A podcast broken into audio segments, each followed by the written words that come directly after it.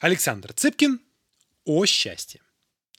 Помню один из первых диалогов с канадским моим работодателем по случаю майских праздников. 90-е.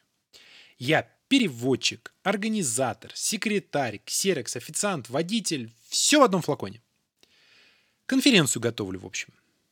Саша, а в честь чего эти ваши грядущие выходные? День труда.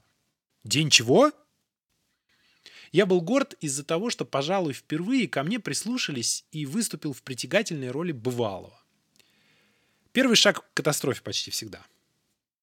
Труда. Вы отмечаете День труда выходным? Четырьмя. И что вы делаете?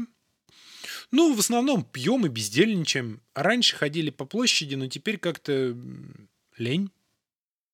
И это все в честь труда? Четыре дня? Ну да. Я начал задумываться. За свой счет? Это такая традиция? Берете отпуск? Не-не-не. Это государственные праздники плюс выходные.